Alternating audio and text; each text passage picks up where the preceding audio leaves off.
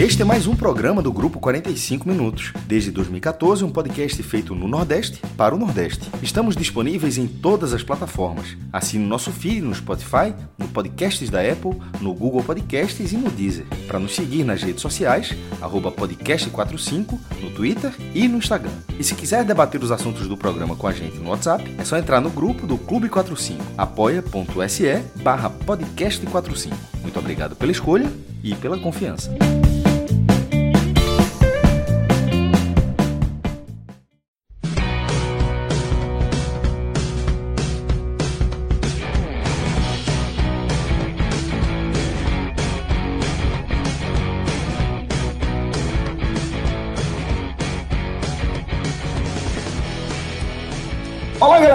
Pois é, sábado de carnaval, dia de galo, dia de homem da meia-noite, e turma aqui gravando o programa, porque a Copa do Nordeste não para. Essa quinta rodada, né, que começou no meio da semana passada, na quarta-feira, é, teve sequência é, nesse, nesse sábado, né, de Zé Pereira, com três partidas.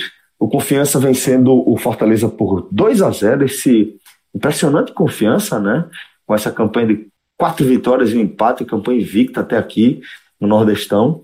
Tivemos também a vitória do Imperatriz sobre o River por 1 a 0 e o empate no apagar, no apagar das luzes, 1 a 1 entre América e Esporte. Então, vamos analisar é, principalmente duas dessas partidas.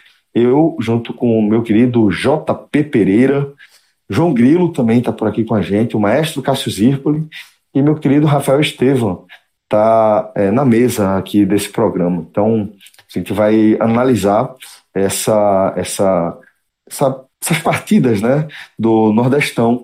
E antes de a gente começar a falar aqui de futebol, vou dizer para vocês que, para mim, o carnaval já começou há algum tempo. Eu sou desses que, pelo menos aqui no Recife, sei que é, em Salvador também é assim, é, que o carnaval começa bem antes do, do feriado propriamente dito, né?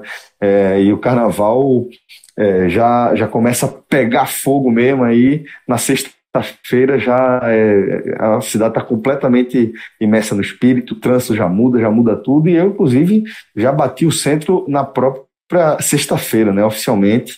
É, fui para o Lili, Inclusive, achei bastante organizada ali a estrutura do Recife Antigo. É, fazia tempo que eu não via uma, uma organização é, tão, tão bem distribuída, tá? Achei bem interessante lá, os circuitos, inclusive, bem legal. E de lá, velho, quando a turma pensou, vamos aonde? Alguém já lançou Beleléu. Pô, bicho, não precisei nem sugerir. Já estamos lá, 10 pessoas, fomos lá pro Beleléu. E engraçado, velho, a turma abriu lá o cardápio, JPI, e o cardápio do Beleléu, ele impressiona, né, pela variedade lá de, de sanduíches, de hambúrgueres. E, mas também, velho, tem um, eu fiz a propaganda lá e já é conhecido, né? O raio que os parta, é aquele do queijo, do blend de queijo que vem numa frigideirazinha por fora, numa panelinha e é colocado dentro do seu sanduíche ali na hora. E quando falei, fiz essa pequena propaganda, todo mundo saiu pedindo sanduíche, inclusive, inclusive a turma é, vegetariana. Então, eles trocaram a proteína por uma proteína é, vegetal e rolou na boa lá, o raio que os parta. Esse eu super indico. Não sei se você já provou isso, JP. Celso, naquele dia eu fui no de cheddar, só ouvi hum. o, o raio que os parta, mas Passando o carnaval, eu estou pelo litoral sul aqui, passando o carnaval, voltando para Recife, a turma já está marcado a ida para conhecer o Raio que Parta. Porque é impressionante, é sensacional demais. É. Inclusive, a turma nem entrega é, em casa, né? Porque realmente a experiência acaba sendo afetada, né? O queijo é servido quentinho lá, derretido na temperatura certa. Não, é, eu, eu vou, vou descrever muito, não. Vou torturar Deixa você. A turma, só vou dizer que é espetacular. É. Experimenta, tira uma foto, marca a gente lá, porque realmente é, é uma experiência incrível. E lembrando que a batata é por nossa conta, tá? Você pede um hambúrguer lá, todo hambúrguer que você pedir, basta dizer que é da turma do podcast 45 minutos, que vai chegar lá uma batata por nossa conta, batata super crocante, sequinha. Presta atenção no que eu estou dizendo, super crocante, sequinha, é espetacular, tá? Então vai lá no Beleléu, três unidades, certo? Tem a unidade ali do Pina, tem Casa Forte, que foi aqui eu fui até pela, é, pelo itinerário, né? E também em João Pessoa. Então vale daí nas três unidades do Beleléu, vale a pena demais. É, fica aí a dica do, do Hellk Sparta, mas vá por mim, dê uma olhada no cardápio de cima a baixo, que realmente são só obras de arte ali, beleza? Bom, é, agora, JP, já que já estamos trocando essa, essa bola por aqui, vamos seguir tocando, tocando essa bola, falando agora dessa derrota do Fortaleza diante do Confiança por 2 a 0 né? O Fortaleza, é, que, que é, a gente compreende, né? Acho que é até um ponto pacífico, que é o melhor time é, do Nordeste na atualidade, que trouxe esse, essa, esse rótulo, vamos colocar dessa forma, de 2019 e manutenção do trabalho de Rogério Senna, um trabalho inclusive consistente, é, ele se mantém aí como principal do futebol nordestino. Então, dito isto, ele pode falar que é surpreendente que a gente vai analisar uma derrota desse Fortaleza por dois, por confiança ainda que o jogo sido no Batistão, né? E o Confiança, como eu falei na abertura, que faz essa campanha surpreendente, né? São quatro vitórias e um empate. É, com isso tem 13 pontos. É, somando num, comparativo com, com, os grupos ele lidera com alguma tranquilidade. Lembrando que ainda é, tem quatro partidas para fechar essa quinta rodada, então essa análise não, não acaba não sendo tão precisa. Mas esse 2 a 0 é, JP, me pareceu um placar justo, acima de tudo, pelo que mostrou a equipe do Confiança e também pelo que não mostrou a equipe do Fortaleza. Não sei se você concorda. Fala Celso, João, Cássio, Rafael, a tropa toda aqui nesse tele. É, eu acho foi um resultado que eu achei bem justo, Celso. Acho que você é muito feliz em falar, porque você não resumiu o jogo como sendo nem demérito do Fortaleza e nem mérito total do confiança. Foram as duas coisas. A gente pôde observar bem nessa partida os dois lados. Porque é ponto pacífico que o Fortaleza é o melhor time do Nordeste. É o time mais organizado.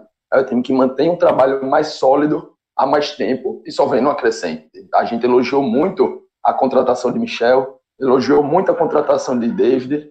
Então, são, são pontos que só vêm para são reforços de verdade nesse elenco já bom, já agradável e já com um trabalho acima da média de Rogério Ceni. E aí todo mundo esperava, mesmo o Confiança fazendo uma campanha muito boa, e aí entra muito aquele ponto, aquele debate que vem tendo aqui no, tele, no pod, do ponto, ponto pequeno, ponto que Fred defende aí, ponto fraco, ponto forte, que é contra um ponto, time melhor, contra um time pior. Rico e ponto pobre. Isso, ponto rico e ponto pobre. Faltou exatamente. Ponto rico e ponto pobre. E aí Fred vinha falando que o Confiança vinha somando o ponto pobre, que é, não tinha muito o que fazer. Se só jogou contra time, digamos, pobre, ele fez a parte dele, tinha somado 10 pontos de 12. E aí vinha para esse confronto contra o primeiro, ali, digamos, o primeiro primo rico, né? Que era o Fortaleza. Hoje, talvez, o melhor, o maior. E aí todo mundo esperava, talvez, uma vitória ou uma partida de imposição do Fortaleza e não foi isso que a gente viu. Hoje a gente viu confiança colocando mais três pontos e três pontos riquíssimos. Então, uma atuação que o treinador Matheus Costa, que chegou, fez a, a sua estreia na Copa do Nordeste hoje, pelo confiança, após a saída de Daniel Paulista. E o time manteve muito a estrutura. Porque é normal, se um time treinador vem de um trabalho bom, assume um trabalho bom, um trabalho bem feito, e ele tem pouco tempo ali de treino, ele não vai mudar muito. Então foi exatamente essa estrutura que a gente viu do Confiança hoje. Um time organizado, um time que até para a Série B tem um elenco que precisa de reforços, mas um time ali jogando no limite do que pode fazer, entendendo muito bem o seu papel, buscando se defender, buscando atacar, tendo alguns pontos bem interessantes, como o Ítalo, que é autor do gol, como o Mikael, centroavante emprestado forte, que vem de três jogos seguidos marcando gol na Copa do Nordeste. Então foi, o time foi assim, foi equilibrado, foi organizado, como já vem sendo, e soma mais esses três pontos. Pelo lado do Fortaleza, que aí normalmente é o nosso foco aqui, foi um time que Rogério Ceni veio buscando fazer alguns testes, porque na próxima quinta-feira aí, após a quarta de cinza, né, após esse carnaval, tem um jogo decisivo demais pela Sul-Americana contra o Independente da Argentina. E aí, no primeiro jogo, foi uma partida muito boa do Fortaleza, mas que não soube aproveitar os, as oportunidades e acabou saindo derrotado. E além disso, teve a expulsão do zagueiro Quinteiro, que é um pilar desse time. E aí o Rogério Ceni tem um, um, digamos assim, um problema e ele veio fazendo testes. Porque o primeiro zagueiro, a, a dupla titular é, é Quinteiro juntamente com Paulão. Quinteiro, o zagueiro que tem ali no banco é o Jackson. É, Jackson, o, o mesmo que é do Bahia, emprestado, que sofre que tem uma qualidade também boa, mas que sofre bastante com lesão. Então o Rogério Ceni já na primeira partida do ano já tinha atuado com o Bruno, o Bruno Melo, que é lateral esquerdo de ofício, no clássico contra o Ceará, o Bruno Melo atuou de zagueiro. É, depois, quando no próprio jogo contra o Independente, quando o Quinteiro é expulso, ele entra com o Michel na zaga. Então, o Michel, que é contratado aí, o bom volante, que veio do Grêmio, vem jogando algumas partidas. E ele fez isso hoje. Acho que num jogo em que ele vai precisar ir atrás do resultado, vai precisar propor. Ele colocou ali o Michel fazendo esse teste, pensando na quinta-feira, é, porque o Michel tem esse bom passe, tem essa boa saída, e o, e o Roger Ceni preza muito por isso. Mas o Michel foi um ponto, e aí já vou dar spoiler, foi o ponto principal negativo desse time. Muito a desejar, tanto com a bola quanto sem a bola na marcação, e a gente vai falar disso um pouco mais para frente. Outro jogador também que ele poupou foi o, o, lateral direito, o volante lateral direito Gabriel Dias, vem sendo o lateral direito titular dessa equipe. Hoje ele poupou o Gabriel, nem no banco estava, e entrou com o Tinga, também possivelmente visando esse, esse duelo da quinta. E acho que o Roger Senna tem mais uma dúvida ali no setor de ataque, que é entre o Wellington Paulista, que não jogou na primeira partida, e o Mariano Vasquez. Porque na primeira partida o, o quarteto ofensivo foi um quarteto muito móvel, com Oswaldo, Romarinho David e o Mariano. Mas talvez, para esse jogo agora, precisando de um homem de referência, precisando correr atrás de um resultado, eu acredito que ele vá com o Wellington. Hoje ele foi com o Edson Cariús, poupou ali talvez o Wellington, já pensando nisso. Mas o time não, não atuou da forma que deveria. Foi pouquíssimo criativo durante todo o primeiro tempo. Primeiro chute a gol da equipe, e aí o Twitter do, da Nordeste, não sei se, se errou na análise, ou, ou quis apagar mesmo, mas o primeiro chute da partida foi um chute de Paulão, do meio da rua ali, e um chute que ele foi do meio da rua e foi-se embora talvez para o meio da rua, porque foi muito para cima, muito longe. Então, depois dos 30 minutos, e quando uma partida tem o primeiro finalização para muito longe do estádio, depois de 30 minutos, é porque a a gente já sabe que é um jogo de pouca inspiração, de poucos momentos bons ofensivamente. E a gente viu isso no primeiro tempo dos dois lados. Um jogo muito travado ali no meio, de muita troca de posse. Ninguém tinha um domínio completo. Fortaleza, logicamente, tinha mais a bola, mas não criava. Depois conseguiu chegar mais próximo ao gol, conseguiu dar algum trabalho para o goleiro, mas nenhuma defesa que você que fosse digna de gol. Então foi um 0 a 0 ali no, prime no primeiro tempo, muito justo o 0 a 0 bem esperado, de acordo com o que a partida foi. E aí, para o segundo tempo, você espera ajuste. Você espera que o Fortaleza volte melhor e possa se impor tecnicamente. E já no começo, com três minutos de jogo, você via o contrário. Se você esperava o Fortaleza se impondo, o que se viu foi o confiança muito melhor. E o que me chamou a atenção foi que, aos três minutos de jogo, o confiança teve três escanteios seguidos. Teve uma finalização, é, o goleiro Felipe Alves colocou para escanteio, e foi cobrado o primeiro, a defesa afastou para escanteio novamente, o segundo, o terceiro. O terceiro é cortado para fora da área, o Confiança trabalha a bola, vem um cruzamento ali do lado esquerdo, que o, que o Mikael cabeceia, e dá muito trabalho para mais uma defesa do Felipe Alves, e ali a primeira grande chance da partida.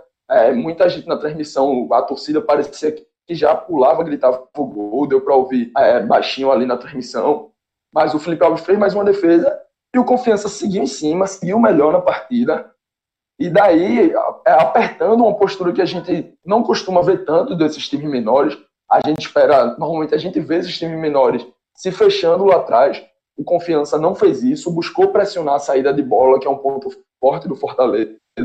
E aí foi onde veio a falha. O goleiro Felipe Alves, numa reposição de bola, a saída curta entre os zagueiros, a bola acabou retornando para ele, ele dá um chute mais, mais longo para frente e a bola fica no meio. É, o jogador do meio campo trabalha a bola, acha o Mikael na entrada da área e aí o Mikael contra o Michel no mano a mano foi muito superior, dominou de costas, virou, puxou para a perna esquerda que não é a sua, o seu forte e da entrada da área ali bate tirando do Felipe Alves, faz um golaço um gol muito bonito. E aí o Mikael, que é emprestado da base do esporte, e, e logo no Twitter a gente viu aquele um de torcedor do esporte falando, né, é, comemorando ali a boa atuação, o gol do, do jogador da base. Zero. Fortaleza começou a crescer na partida, mas passou a ameaçar muito mais na bola aérea. Você viu, você via certo momento o Rogério Ceni chamou três jogadores para fazer uma alteração tripla. Chamou o Mariano Vasquez, o Marlon, que é um meia ali de ofício, e mais o Ederson, atacante também bastante conhecido. Mas fez apenas duas alterações, colocando o Marlon e Mariano no lugar do Oswaldo e do, e do David. O em campo, que também vinha sendo muito criticado, vinha mal na partida. Fez as duas, o time começou a forçar mais a bola aérea, a bola na área começou a ter algumas chances, alguns cabeceiros, colocou o goleiro Rafael Santos para trabalhar, mas não, não, mas não conseguiu chegar ao gol do empate. Logo em seguida, o Roger Santos faz a terceira alteração, coloca, coloca o, o próprio Marlon em campo. Então, foi um time que, que teve algumas mudanças ali, sobretudo no setor ofensivo, fez as três mudanças nesse setor, manteve o Edson Carius em campo, e, e mesmo assim não conseguiu muito. É, só forçou na bola aérea, conseguiu vários cabeceios, mas não chegou ao gol.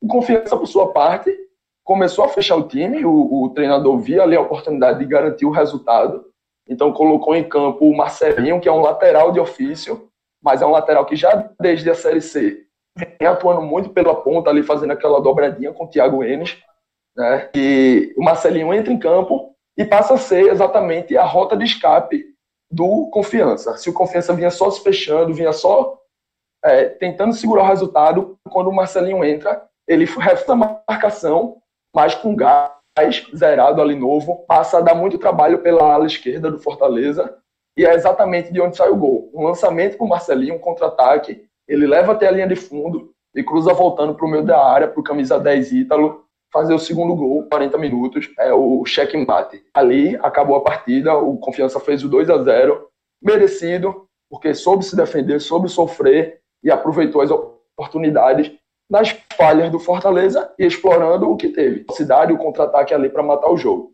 2 a 0 Fortaleza tem alguns pontos que se observou para o jogo importante da quinta-feira, mas deixa esses três pontos aí que eu acredito que eles estavam contando pelo caminho. Podia ter largado na frente, podia ter aberto uma vantagem na liderança, não fez. Então vamos agora para os destaques da, da partida. Quem é que você vai apontar aí individualmente? Vou começar pelos destaques negativos, porque na derrota acho que fica muito mais claro. E aí foi o Michel. Primeiro tempo, o Michel já estava muito abaixo, mesmo com 0 a 0 um jogo morno. Michel vinha muito mal na marcação, como zagueiro, cometendo alguns vícios de volante, como desgarrar da linha, o, o Fortaleza que marca ali por zona, com linha de quatro. Ele estava saindo muito, já deixava o espaço, o Confiança não conseguiu é, aproveitar de início, mas com a bola também, que é o seu forte, que é o que o Rogério espera, também se complicou muito na saída, deixou muitas vezes o goleiro Felipe Alves em apuros, e no segundo tempo vem o, o gol é em cima dele, o segundo gol ele também está meio perdido ali, meio solto na área, sem saber quem pega, e aí o meu comentário pós a partida foi, se o Rogério Senna estava pensando no Michel titular na quinta-feira, eu acho que ele já tem que começar a em, em, outra, em outro nome. O Jackson, que é próprio, propriamente zagueiro, mas que não jogou esse ano ainda, então é difícil que Jackson é, é, faça sua estreia no ano num jogo tão importante, um zagueiro que precisa de ritmo ali, ou o Bruno Melo, voltando para sair da sua posição de lateral vindo para a zaga. Mas todo o setor ofensivo também do Fortaleza foi muito abaixo. No jogo em que um time que é muito superior tecnicamente não cria nada, praticamente passou o primeiro tempo zerado e o segundo tempo só buscando bola aérea, eu acho que o ataque merece também estar aqui. Então eu vou colocar por ordem Romarinho, que foi quem mais jogou desse trio que, que foi substituído, foi o último a ser substituído, fica como segundo lugar. E em terceiro, o David. Também muito se esperava dele. Teve algumas bolas no primeiro tempo, mas não conseguiu dar tanta sequência à jogada. Fechou aí com Michel, Romarinho e David. Pelo lado positivo, é, acho que não tem tanto a se destacar assim, mas gostei da partida regular do, da dupla de volante, Felipe e Juninho. E aí, Juninho é um cara da bola parada, o cara dos cruzamentos. Nesse quesito, continuou muito bem. E Felipe também. É um jogador, dois jogadores acima da média, dois jogadores encaixados. Acho que fizeram a parte dele.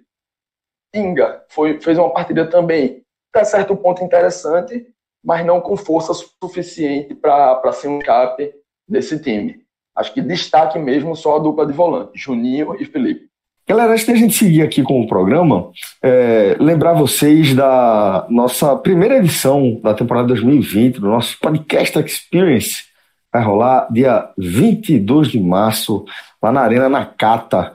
É, na verdade, 21 e 22 de março. Estamos com essa novidade aí nessa edição para abrigar esse público que está procurando é, de forma bem intensa aí é, as inscrições, né? Inclusive está bem pertinho aí do limite, deve esticar as inscrições somente até o fim do carnaval, é, mas já aqui super no limite, tá? Então se você quiser fazer, fazer parte aí desse evento, manda um e-mail para contato podcast45minutos.com.br. Você coloca lá se você é veterano, se você é novato. Se você for veterano, você é, informa também o seu nome, claro, e se você vai seguir no time que você jogou na última edição, na edição da Arena de Pernambuco, ou se você vai voltar para o mercado, significando aí que você participa do draft, tá?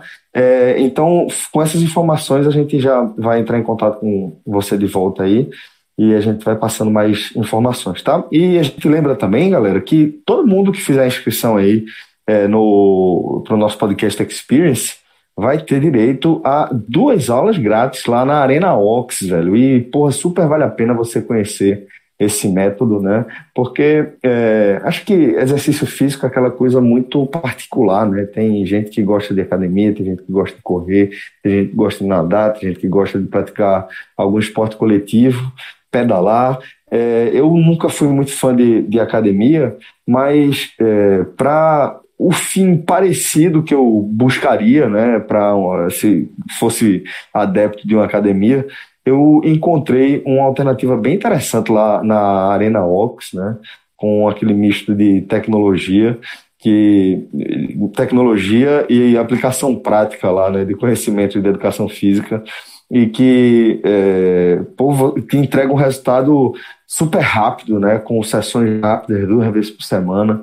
Então é bem interessante. Então, se você quiser conhecer, se você tiver feito a inscrição aí no nosso podcast Experience, você também vai ter direito aí a duas aulas grátis para você conhecer lá, beleza?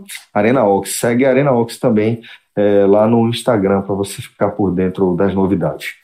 Bom, é, agora a gente segue aqui o nosso programa para falar desse empate no apagar das luzes entre esporte e América, né? Na verdade, América e esporte.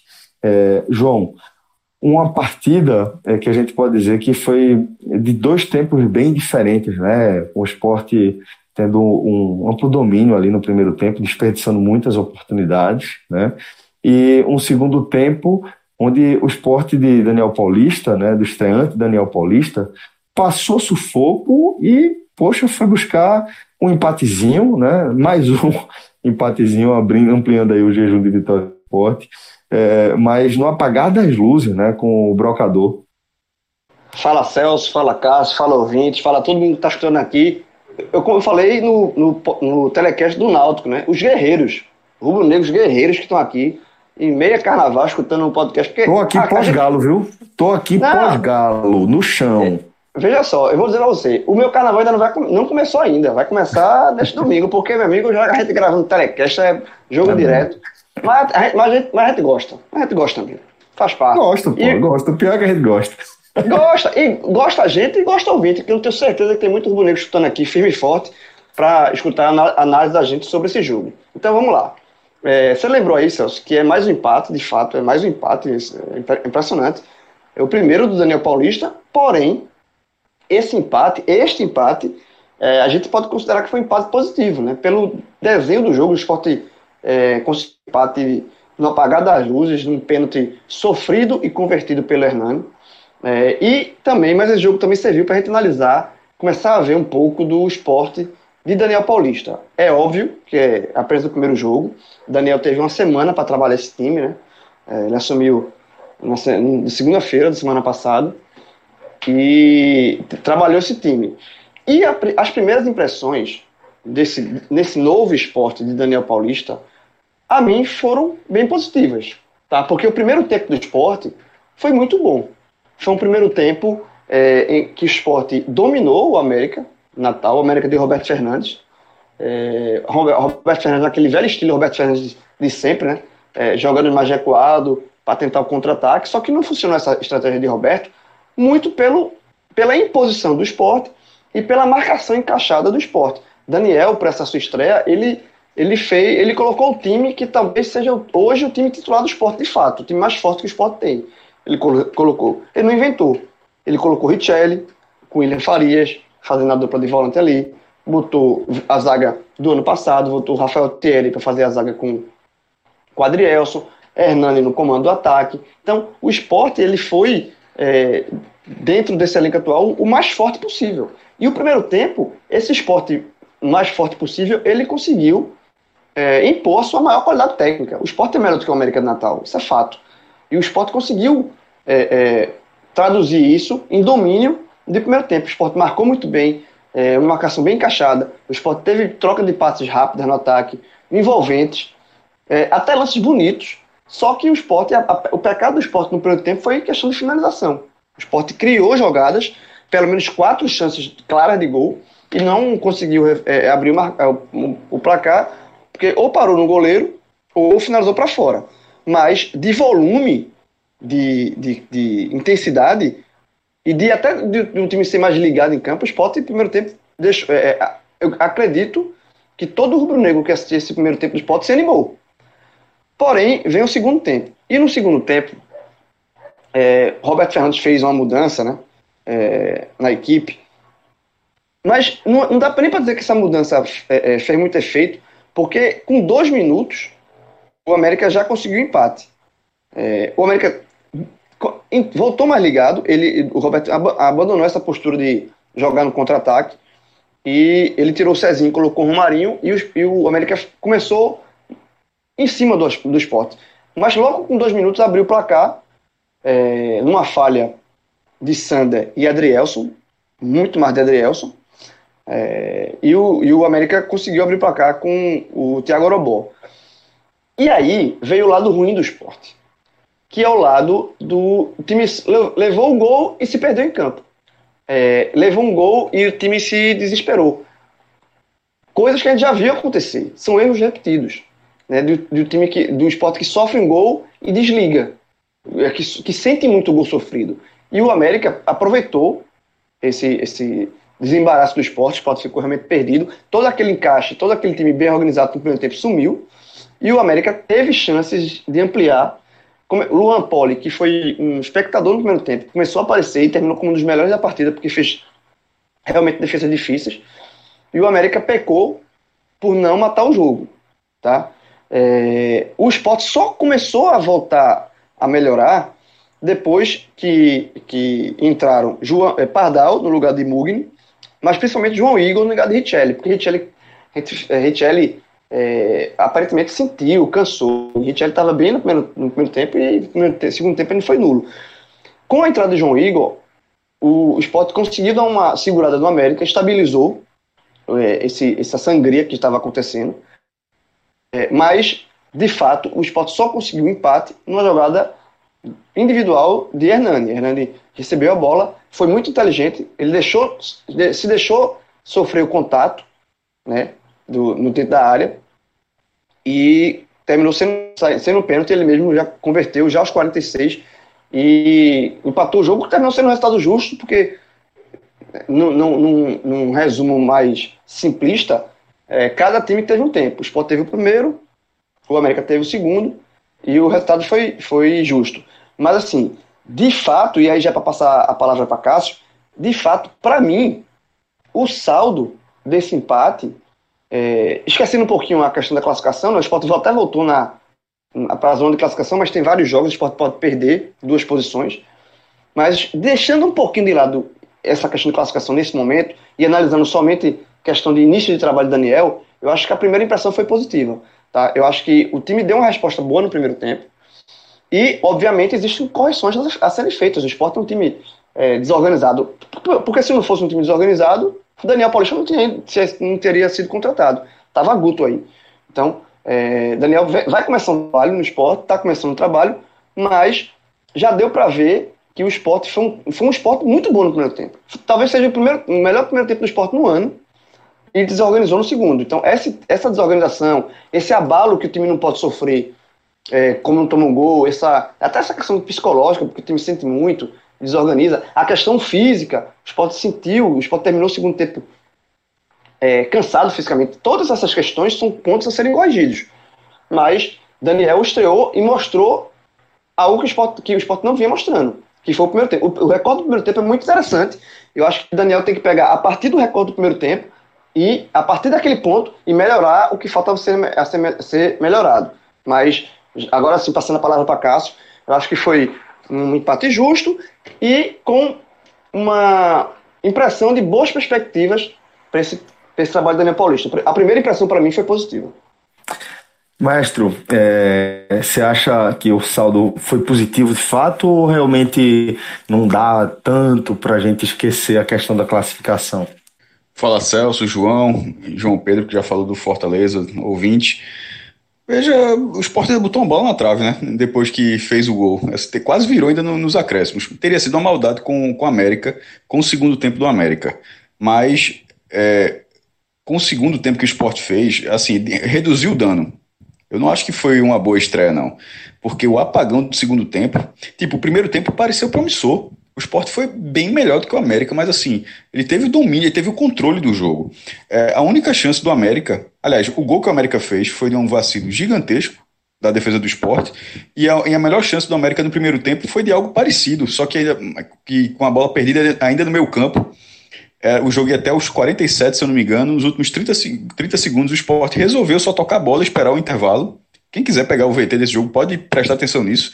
Time simplesmente estava atacando, atacando, atacando. Quando chegou aquela na reta final, mesmo com a, posse, com a posse de bola, e passou a ignorar essa possibilidade, começou a trocar passe, trocar passe, até errar o passe e até gerar um contra-ataque com o Alisson Pernambucano, que estava arrastando nesse jogo, característica que ele já tinha aqui no Náutico.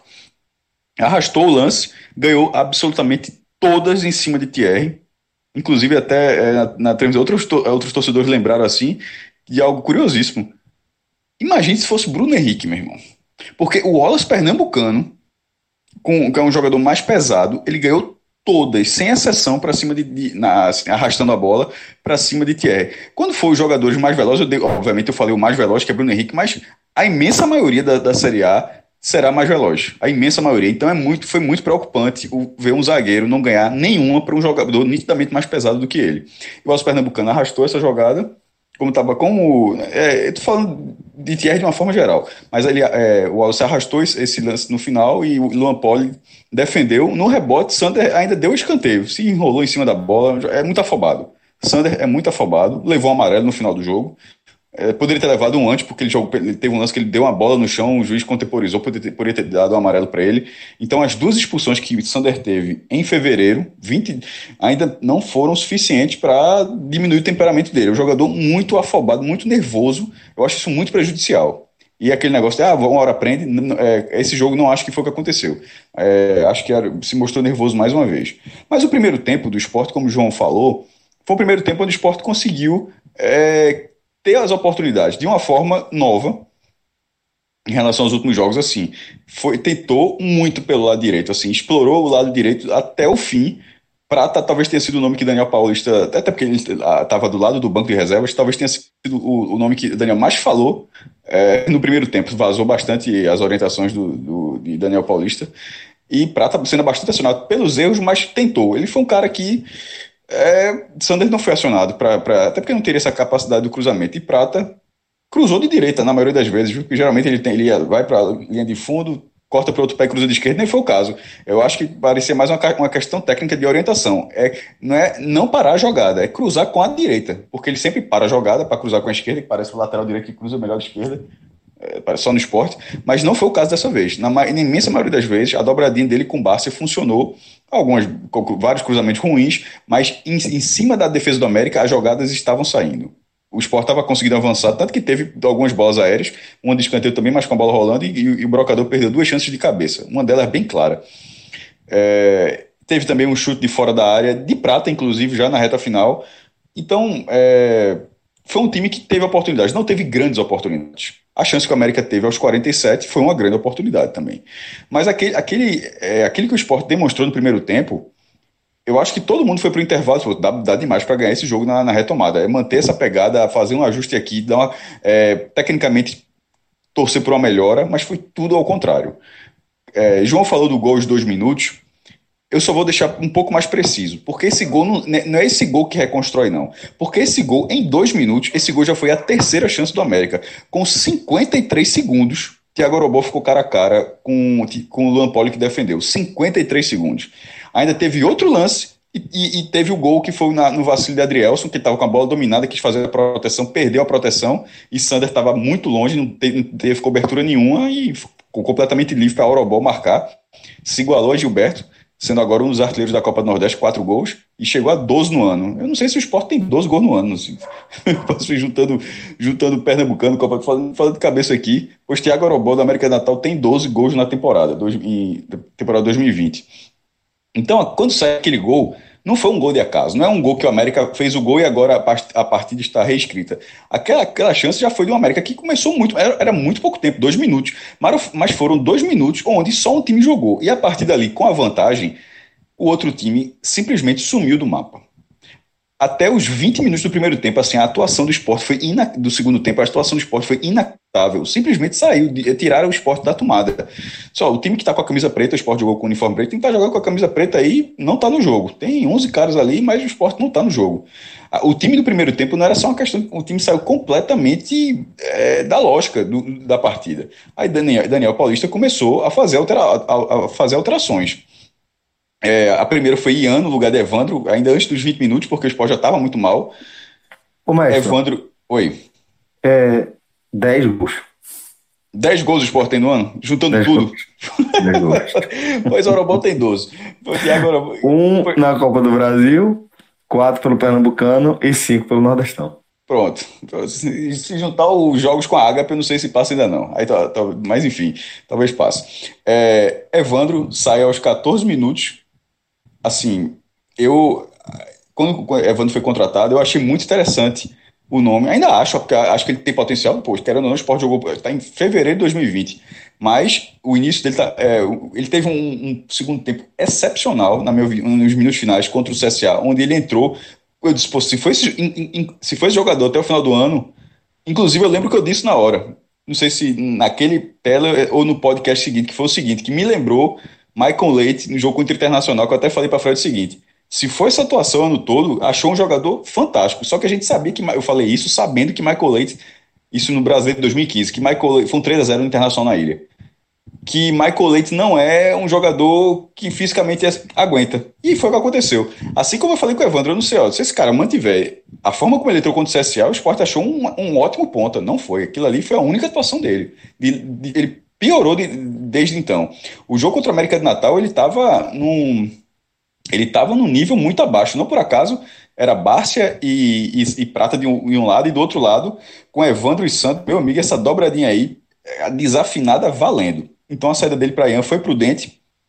Ian entrou, é, é, entrou errando bastante, porém conseguindo dar prosseguimento às jogadas, re, conseguindo receber a bola e dar, e, e, dar um prosseguimento a uma jogada. Então o esporte passou a ter dois lados. Porque uma hora fica fácil de marcar, você sabendo que só um lado funciona. E aí tinha esse primeiro tempo, a América não conseguiu conter, mas no segundo tempo eu disse, ó, os caras não estão jogando aqui.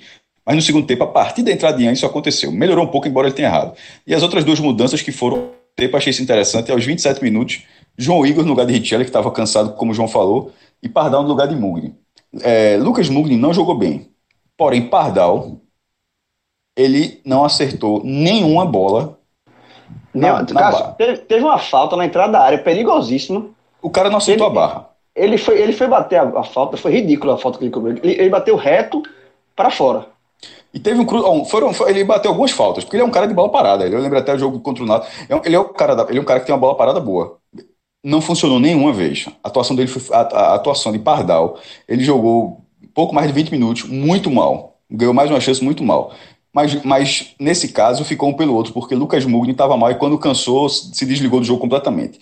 Já a outra mudança, detalhe, Richelli te, teve uma participação interessante no primeiro tempo. Foi aquele Richelli que a bola vai para frente não é o volante que toca só pro lado, não. Eventualmente é óbvio que você pode tocar pro lado. Faz parte do jogo tocar pro lado, tocar para trás, enfim. Mas tocar para frente Sempre também. dá passos verticais, né, mas sempre é, tentando quebrar uma, duas linhas, realmente é, é uma característica. Não precisa tentar sempre, porque você não vai acertar sempre, mas assim, não tentar nunca como é que, o que a gente sabe, aí é foda. Mas nesse caso ele tenta, algumas vezes, tentar acima da média, dentro dos volantes do esporte, e e tem uma característica de acerto maior. Então isso aconteceu no primeiro tempo. No segundo tempo, não. A entrada de João Igor, dos, de todos os substitutos, para mim foi disparado o, o, o, melhor. Entrou e deu a mobilidade que o esporte estava precisando para voltar para o jogo. O esporte, o esporte não, o esporte pelo menos porque até os 27 minutos era justo para ter acabado em qualquer momento, porque não ia acontecer absolutamente nada. E fechou a torneirinha, Cássio. E, e, João Igor, ele ajudou a fechar a sangria que estava acontecendo. O América, tá, parou, de, o América parou de, de assustar. Não, mas, até, mas naquele momento também os, todos os jogadores do América ficaram atrás da linha, de, da, da, linha da bola e quase não passando do meio campo. Tanto que todas, todas as jogadas do América depois foram, acho que duas ou três, um jogador partindo sozinho e um cara do esporte derrubando levando amarelo. Uma foi com o Alves Pernambucano e outra eu acho que foi com, deixa eu ver aqui, eu acho que foi com o Romarinho. É, o Orobó já tinha saído, então deve ter sido o Romarinho. Porque não tinha ninguém para. O América não tinha ninguém mais para atacar. Era todo mundo atrás da linha da bola, mal passando do meio campo. E, e, como você falou, isso facilitou e ele fechou também a torneira. Mas o esporte conseguiu voltar para o jogo para pelo menos, dá para buscar esse empate.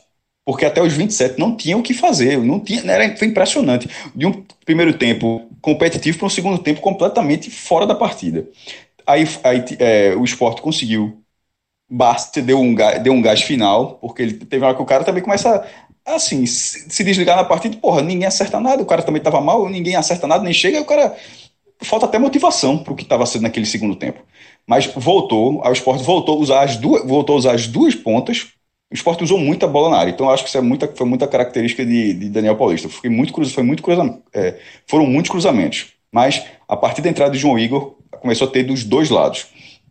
É, quando sai o, o gol de empate, que é um, foi uma cobrança de pênalti, eu até coloquei no texto no, no meu blog, foi o seguinte: que naquela altura já estava rolando o duelo o Juninho, que é o volante do América, do Juninho Brocador. Porque dois minutos antes, ou três minutos antes, que é justamente essa falta de Pardal que a gente falou, ele derrubou, teve esse, essa, esse mesmo lance e ele derrubou faltando um passo para chegar na área. Que foi assim, uma falta perigosíssima que Pardal bateu muito mal.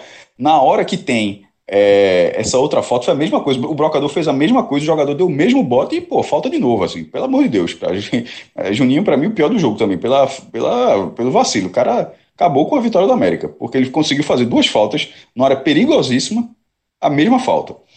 É, antes desse lance do Brocador, teve um lance, o Brocador deu um, um, uma bola na área da esquerda, ele tentou meio de coisa, isso me lembrou um gol de Zé do Carmo, clássico. Possivelmente aqui nossos ouvintes talvez não lembrem, é um gol de Zé do Carmo, no Serra Dourada. Ele fala muito disso, bota aí. Zé do Carmo, gol Serra Dourada. Acho que ele tava no Ele diz que, é, é, é, diz que era o único que ele fez, né? Pronto, mas é um golaço. É um, é um cruzamento, ele dá voando de calcanhar no ar e, e faz um gol de Serra Dourada. Foi mais ou menos o que o Brocador ia fazendo, aí, aí um lance perigosíssimo. Aí depois teve o gol de empate, e na hora que saiu o gol de empate, todo mundo olhou pro relógio. Porque o gol de empate saiu aos 47, eu disse, espera aí, essa porra vai até os 51. Tem quatro minutos ainda. O time voltou pro jogo. O outro time vai acusar, porque naquele, na hora que levou o gol, a América disse, ó, valoriza esse ponto, porque a América já não tinha como se refazer para buscar uma vitória.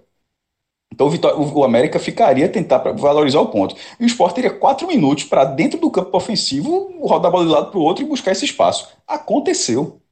Isso aconteceu. Teve, o Sport chegou a ter uma oportunidade e o Brocador acertou na trave. Na sequência dessa jogada, João Igor ainda acerta um chute fora da área e Everton defende, manda para escanteio. E, a cobrança de escanteio de Sander não foi ruim. Foi a única coisa que o Sander fez boa no jogo, acho que foi essa cobrança de escanteio, mas passou ali na área e ninguém aproveitou. Então, é, ficou aquela sensação de esse time sumiu em que momento? Em que momento esse time foi abduzido? É, não foi, foi um nó tático só. Foi simplesmente. Cezinha não fez nada no primeiro tempo. Romarinho, Romarinho é, entrou no lugar de Cezinha e acabou com o esporte. Não foi. O, é óbvio que o América melhorou. Mas as falhas individuais que já deram o, o, o cenário do fim do primeiro tempo e volta no, no início do segundo e já tem de novo, é, assim, acaba com o time. Quase, quase acabou no primeiro tempo e acabou no início do segundo, mas não era suficiente para um time se desmontar de uma forma como se desmontou. Então, é, no final, o empate, ele, o esporte reduziu o dano, reduziu o dano, o dano, mas não é, acabou com. Não diminuiu, não acabou com o jejum. São sete jogos agora, o esporte não ganhou nenhum jogo em fevereiro. Ainda vai jogar duas vezes. Os jogos contra Salgueiro, no Cornélio, e Afogados, na Ilha, os dois jogos são em fevereiro. Mas o esporte não ganhou nenhum jogo, sete jogos, cinco empates, duas derrotas. É, então, é, é, isso que eu tô falando. Não, é que não tem como sair satisfeito porque o momento é péssimo. Um time que não ganha sete partidas, não tendo enfrentado ninguém da primeira divisão. Aliás, o Sport não jogou ninguém da primeira divisão, porque só tem um do outro lado que é o Ceará. O Sport ainda não jogou com o Ceará. No Pernambucano, só o Sport é da primeira divisão. Na Copa do Brasil, enfrentou o Burus, que é da terceira. Então, na hora que, eu, que terminou o estudo, até para voltar para o debate, foi o seguinte: eu comecei o, o, o, post no blog que era tratando da seguinte forma: que na hora que você analisa esse jogo, você está pensando na Copa do Nordeste, está pensando na recuperação nesse momento, mas você pensa daqui a dois, dois meses e meio, três meses, que é o início do brasileiro. Dois meses, não, que três meses já, já está no final de fevereiro, é dois meses e pouquinho, que é o início do brasileiro. Eu disse: como é que esse time, com esse rendimento, com essa mudança, como aconteceu no segundo tempo, vai jogar a primeira divisão? É muito, é muito preocupante. Ô, Cássio, mas tu não chegasse a ver, assim, eu concordo, assim, aliás, não tem como discordar que o segundo tempo o Sport desligou, né, e aí a gente vai, pode até debater os motivos, já pode ter sido é, que o time tem esse, esse, esse lado psicológico, é ruim, o time se, se sente muito justo que toma, mas assim, pega o primeiro tempo, o futebol apresentado no primeiro tempo não, dá, não é um futebol que dá um mínimo, é óbvio que para o brasileiro não vai, um gol, vai João. ter que contratar, vai ter que contratar. É óbvio que vai ter que contratar. Mas esse, o, o, pelo menos é a troca de passes. Não houve uma, uma evolução, não, no, no, primeiro tempo, não, apesar de não ter feito gol. Vou responder. Veja só. A forma como aconteceu o jogo contra o América é o padrão da Série A.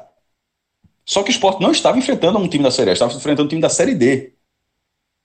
É, que, que tem um treinador nesse momento acima do que ele poderia ter. O Roberto Fernandes não é, não é um treinador da quarta divisão, mas é um cara. Mas o América de Natal também não é um clube de quarta divisão, é um clube que está na quarta divisão. O América de Natal é, é um clube que já jogou Série A nos pontos corridos.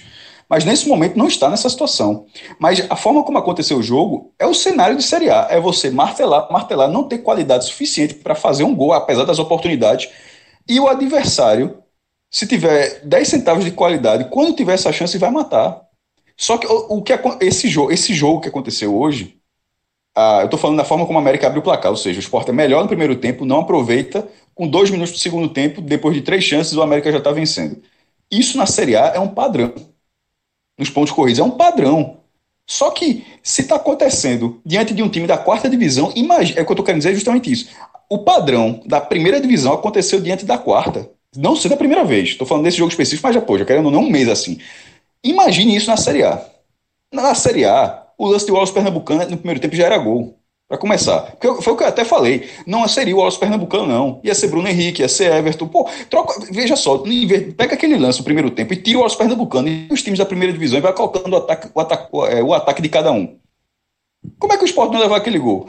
não, não, tem como. É, é, seria muito difícil. Se você pegar o jogador, o ponta veloz, o o velocista de cada time naquele lance, o cara que conduz a bola, que arrasta a bola, e, e bota naquele mesmo lance no lugar de Wallace Pernambucano, como é que o Sport não levaria aquele gol? Então, assim, o cenário, o, esse roteiro que aconteceu, ele é preocupante para muito, para mim, muito, em, a partir de maio. Porque não, esse não foi um roteiro isolado. Agora, foi um primeiro tempo interessante? Foi. Agora o esporte precisa aproveitar. Não aproveita, é, é, é, já está a estatística que é outro ponto. O esporte tem menos gols do que um jogador do América de Natal.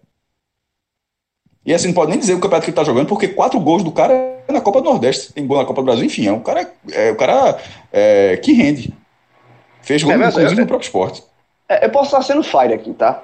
Mas é óbvio. Tá, porque o problema. não, o problema é o seguinte: é óbvio que o time do esporte, esse elenco do esporte, não dá pra Série A. O esporte vai ter que contratar e vai contratar muito. Muito.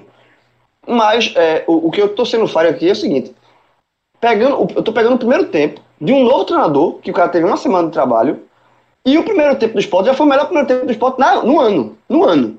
Então, assim, a mudança de Daniel, é, é ele obviamente tem que dar continuidade a isso. Mas pelo menos o esporte criou, pelo menos o esporte é, é, é marcou bem, o esporte teve troca de passos, tra, tra, trabalhou a bola com velocidade, foi objetivo. Então, assim, se você se, se Daniel consegue dar esse padrão de jogo, com é, estabelece esse padrão de jogo com as peças necessárias que tem que chegar, talvez aí lá no fim do túnel pode ter uma luzinha. É a última tá? frase do post. A última frase do post é a seguinte: sobre o gol de pênalti. O gol reduziu o dano do esporte, mas ampliou o jejum de vitórias para sete partidas e expôs, mais uma vez, que a troca de técnico não é suficiente. É preciso qualificar na zaga, nas laterais, no meio, no ataque, somente.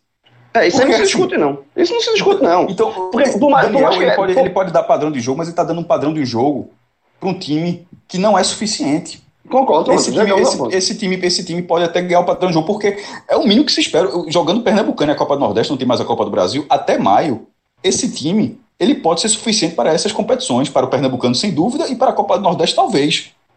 Mas eu, o que eu estava falando é esse time, mesmo com o padrão de jogo, mesmo se ficar mais ajustado, é preocupante demais para a primeira divisão. Não, isso, isso, isso, isso, isso, não se discute, não, Cássio. Veja, isso é, se, se não chegar ninguém, o esporte cai. Isso é. Veja, tô, se não, se esporte, não, não contratar ninguém, se for para esse elenco aí. Daniel Paulista de todo Daniel Paulista, exatamente. Possível. Concordo. Aí cai. Veja, se, com esse elenco o esporte cai. Mas eu quero crer que o esporte vai contratar. Vai trazer jogadores. Vai, já tem jogadores, na verdade, para estrear ainda, né? Mas é, o esporte vai contratar, tem que contratar. Se não contratar, cai, ponto. Veja, se não contratar, pode trazer quem for. E são em todos os setores que eu falei, viu? Quando é, eu falei assim, não era para deixar, não era para dizer que era muito grave, que não. Veja só, é, Adrielson é da casa, mas já tá teve uma reta final boa em 2018, mas 2019 já não, essa não essa dupla de zaga não me parece, não foi uma dupla de, dupla de zaga segura, sobretudo na bola aérea, como todo mundo viu na Série B. Thierry é absurdamente lento, já já falei aqui, Adrielson vem tendo essas falhas. Então assim, precisa pelo menos ter um zagueiro melhor para lutar com esses dois. Os laterais, pelo amor de Deus, pelo amor não, de Deus. Não, não existe. Veja, assim, o, o, o, os setores que eu não citei foram, o, pelo menos nesse posto, foi o goleiro e, e a cabeça de área. Eu citei o meio na, na, questão da criação. Mas nesse jogo da força máxima, até para ficar bem corretinho da forma como a gente falou, era a força máxima à disposição, porque Jonathan Gomes não pode jogar. Aí, de repente, Jonathan Gomes seria o jogador que falta nesse meio, nesse momento, para mudar alguma coisa. Porque esse meio precisa de alguma coisa. E no ataque, no ataque precisa, pô. É, eu acho nas, que precisa, inclusive, pontos. mestre, de. Eu acho que precisa, inclusive, mestre. Concordo, precisa de todos os setores. Eu acho que precisa, inclusive, mais do que encontrar jogadores de características nível técnico interessante, que consigam desempenhar essas funções para cada posição dessa aí de forma interessante. Eu acho que o esporte precisa de, de um jogador dentro de campo que tenha o espírito de conduzir o time, de, cadência, de, de, dar o ritmo do time de acordo com a leitura do jogo correta. Né? O esporte é impressionante como há muito tempo é refém de alguém que, que é, acelere o time quando tem que acelerar para fechar um jogo, para matar uma partida, é, que cadencie o jogo quando tem que cadenciar para segurar um resultado e que faça isso de forma inteligente né, e não de forma perigosa ou irresponsável. Então acho que falta demais ao esporte o jogador que vai ter essa característica, sabe? É, o esporte ainda está tá carente aí de um líder dentro de campo. É, acho que, que muita gente tem confundido, confundido aí a, a o espírito de, de, de Sander, de não desistir da jogada, tal, não sei o quê, com, com liderança, né? Porque como, como o Cássio falou, é um jogador que é, mostra muito desequilíbrio e é, esse jogador que eu tô, tô, me referindo, ele não pode ter fio de desequilíbrio, é o oposto disso.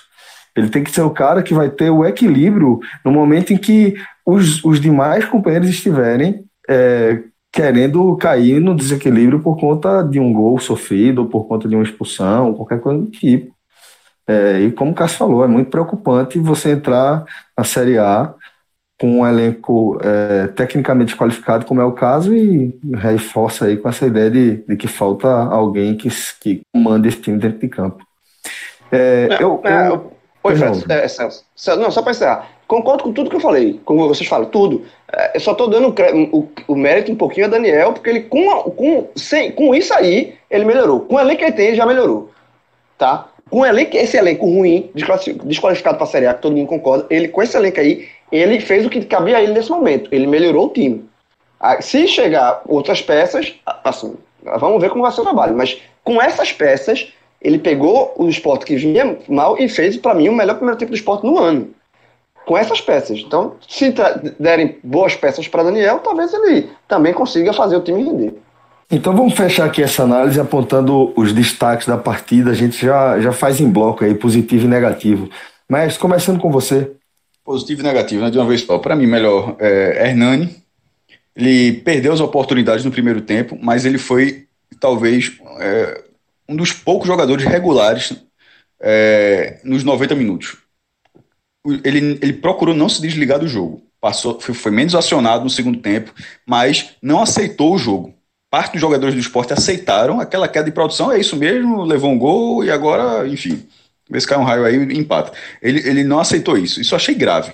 É isso eu achei, eu achei grave e eu acho improvável que Daniel Paulista não tenha conversado sobre isso com o time depois do jogo, que tenha achado que não aconteceu. É, eu gostei também de João Igor, jogou pouco tempo, mas ele, como eu disse, ele recolocou o esporte no, no, no na partida e deixou uma, um cenário de que de repente é, o esporte do, do jeito que está, num jogo mais cascudo assim, tem que jogar com William Farias, Richelli e, João Igor. Bota três volantes aí e, e sei lá, Jonathan Gomes que ele pode puxar um pouco mais avançado e ter uma criação um pouco mais, mais um jogador mais na frente.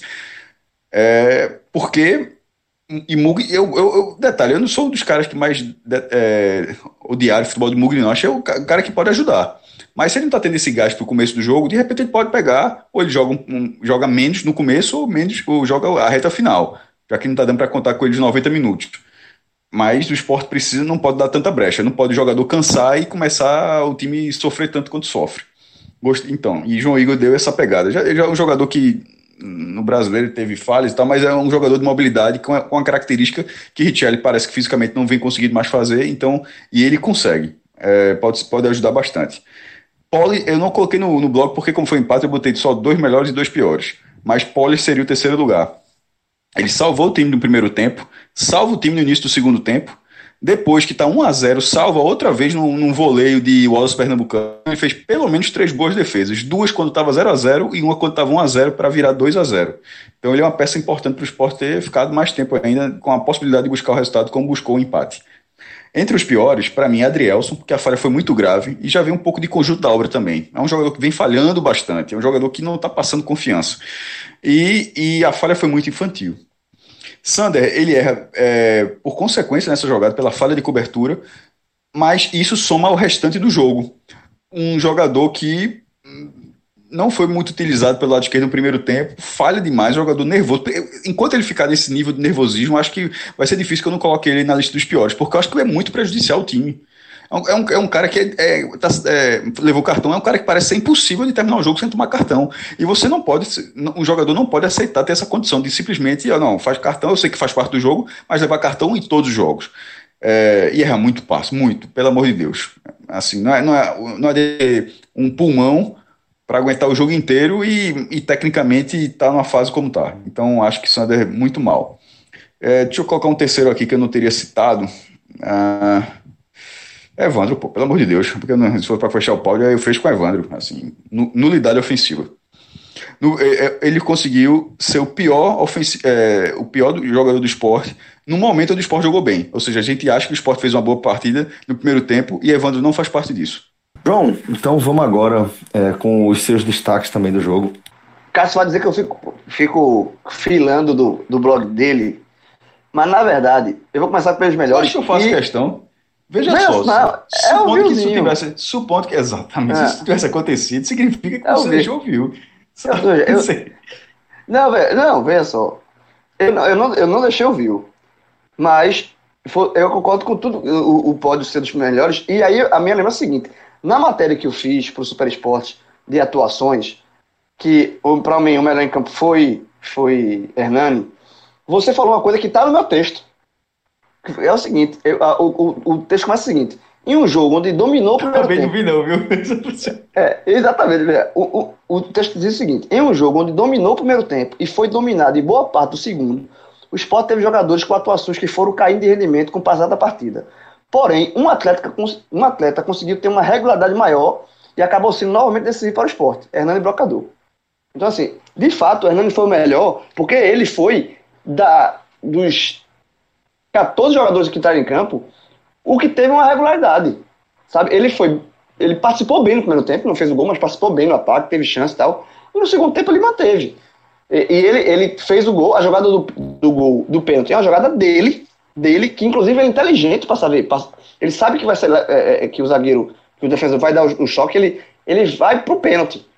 Sabe? Então ele, ele foi inteligente no lance do pênalti. Ele sabia que. Ele previu que podia ser que podia levar uma chegada ali e ele foi pro pênalti. Então ele, ele cavou no bom sentido aquele pênalti e converteu com muita, com muita qualidade. Então Hernando, para mim, foi o melhor. Para mim, o segundo melhor foi o Luan Poli, pelas defesas que ele fez, principalmente no segundo tempo. Tá? Defesas difíceis. Ele foi exigido. Não é aquele goleiro que fez aparecer com defesas, mas defesas fáceis. Não, for- foram defesas difíceis. Então acho que Luan Poli merece também estar entre os melhores.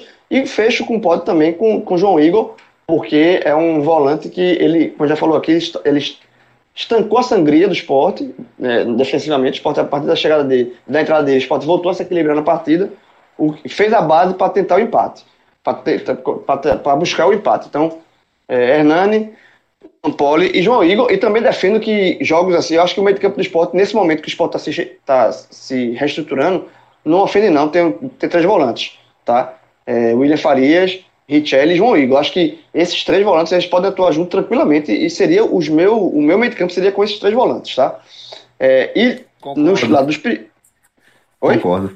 Concordo, é concordo. É. A gente tem, o esporte está se arrumando, então... Inclusive, sobre, sobre o jogador que eu falei, Richelli, por exemplo, se alcançar um nível mais perto do que ele mostrou em, em outro momento da carreira dele, ele pode ser esse jogador. Ele tem, tem características e tem experiência também para isso, mas hoje simplesmente não é, até por, por questão técnica e física, né? Não, não é ainda, tá longe de ser. E agora, e, e entre os piores, assim, pra mim, Adrielson entra como pior, porque a falha dele no, no gol do América foi absurda. Ele faz uma proteção de bola muito ruim. Ele dá chance pro, pro, pro, sair o gol do América, ele farrapa. E, e como o Cassinho dizia, é um zagueiro que é, vem deixando a desejar. É um cara que, que chega. Até, até no final do ano passado, na Série B, já estava assim. Inclusive, teve um momento que ele saiu do time. É, Adrielson veio numa, numa fase ruim. E hoje foi para mim o pior em campo, junto com o Sanda, que participa também do lance do gol do América, falha, numa, numa proporção um pouco menor, mas falha, é, e muita, mas de novo, tá, tá, o Santa tá, ele, ele, ele tá confundindo é, garra, liderança com doidice, ele tá sendo, ele tá, ele tá meio... Fala de real, ah. ele, tá, ele tá entrando numa fase, é, com todo respeito, mas a fase Toby, ou seja, não falta raça, mas futebol não é só isso não, meu irmão. Não, lógico que não, exatamente. E, e o que aconteceu, o tobismo, como se falava da época, era um jogador que não faltava raça nunca, mas assim, era uma raça que ele sempre chegava atrasado, não existia nunca, mas chegava depois, errava muito e tal. No caso de Sander, muitas vezes ele tá chegando na frente porque é um cara mais rápido. Mas assim, futebol, você precisa ser técnico, ou, ou se sua técnica tá, tá baixa, você precisa é, eu tenho certeza que ele se esforça para isso, mas buscar acertar o mínimo. Errar até o mínimo é foda. Erra qualquer é. passe. Tá assim, difícil. Tá difícil, pô. Tá difícil. E, e para mim, e aí tem um monte de jogador que foram, foi mal. Para mim, Barça foi mal, Evandro foi mal. É, Barça, inclusive, levou muito expor do Daniel Paulista. É, foi mal. Mugni, para mim, também foi mal. Mas eu vou voltar, é, para completar meu pódio aqui, Pardal, porque é, foi a, a, dos jogadores que entraram em campo para melhorar, porque quando o Daniel aciona. O pior dos que entraram. Disparado. E, e, quando o Daniel faz as mudanças, já é para tentar devolver o esporte ao jogo, né? É, e cada um é, conseguiu de alguma forma. Ian melhorou quando entrou lá de, de Evandro, não produziu muita coisa, mas deu uma, uma, uma leve é, melhora no time. João Igor já, já falou muito aqui para mim e foi um dos melhores em campo. E veja só, João Igor entrou no mesmo período que Pardal. Os dois entraram juntos. E João Igor conseguiu ser um dos melhores em campo, jogando o mesmo tempo de, estando o mesmo tempo em campo que Pardal conseguiu, pra mim, ser um dos piores, porque Pardal Quer, errou tudo. quer piorar isso pelo lado É. do Pardal? João Igor foi melhor do que Pardal, sendo é, no, no viés ofensivo, sob a ótica da criação, da definição de jogadas, de aparecer na área, de estar próximo à área. João Igor foi uma peça mais importante do que Pardal. E a, e a ordem, obviamente, não era essa. Do João Igor entrou como volante, um entrou no lugar de volante, outro entrou no lugar de meia, e assim, mais ou menos foi quadrado, quadrado, bola com bola. E a, o volante foi melhor do que o meia, na função de meia. Pô, tá errado então, né? E Pardal, assim, o lance pra mim que definiu ele como um dos piores foi a falta que eu já falei aqui, a falta que ele bateu, era uma falta perigosíssima. Era uma falta, um perigo, assim, uma chance clara, uma chance, clara não, mas que era uma falta, mas era uma chance boa de gol. E ele bate a falta uma ridícula, uma falta em, em linha reta pra fora, sem curva, sem nada. Então, pra mim, Pardal foi um dos piores também por isso. Pois bem, então, senhores, vamos fechando aqui bem, esse. vamos Larguei, fechando larguei, esse- larguei, posso ir pro carnaval, né? Agora, É, agora, Zé agora, Pereira. agora eu posso ir pro carnaval, não é possível, velho. Volta a ter gravação quando, hein? Sei não, velho. Por mim, eu acho que é amanhã, né? Sempre, eu sempre acho que tem Não. gravação amanhã. Sempre acho. Quarta de, quarta de cinza, quarta de cinza. Carnaval, só, se tiver, se tiver diga que é Fred, meu amigo. Eu gravei já o time, o Central, gravei o Lion, diga aí. Diga Já que paguei eu meu plantão, né? Já paguei meu plantão. Já paguei meu plantão de Ah, carnaval. Veja, pago. veja só, eu já paguei e já fiz aquela época que você compra o plantão do outro, né?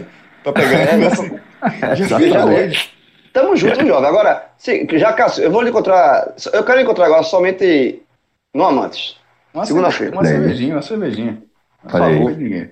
Vamos, Um abraço, vamos, galera. vamos marcar esse encontro aí. Um cheiro, galera. Valeu. Um Bom abraço. a todos. E respeitem. Tchau, tchau.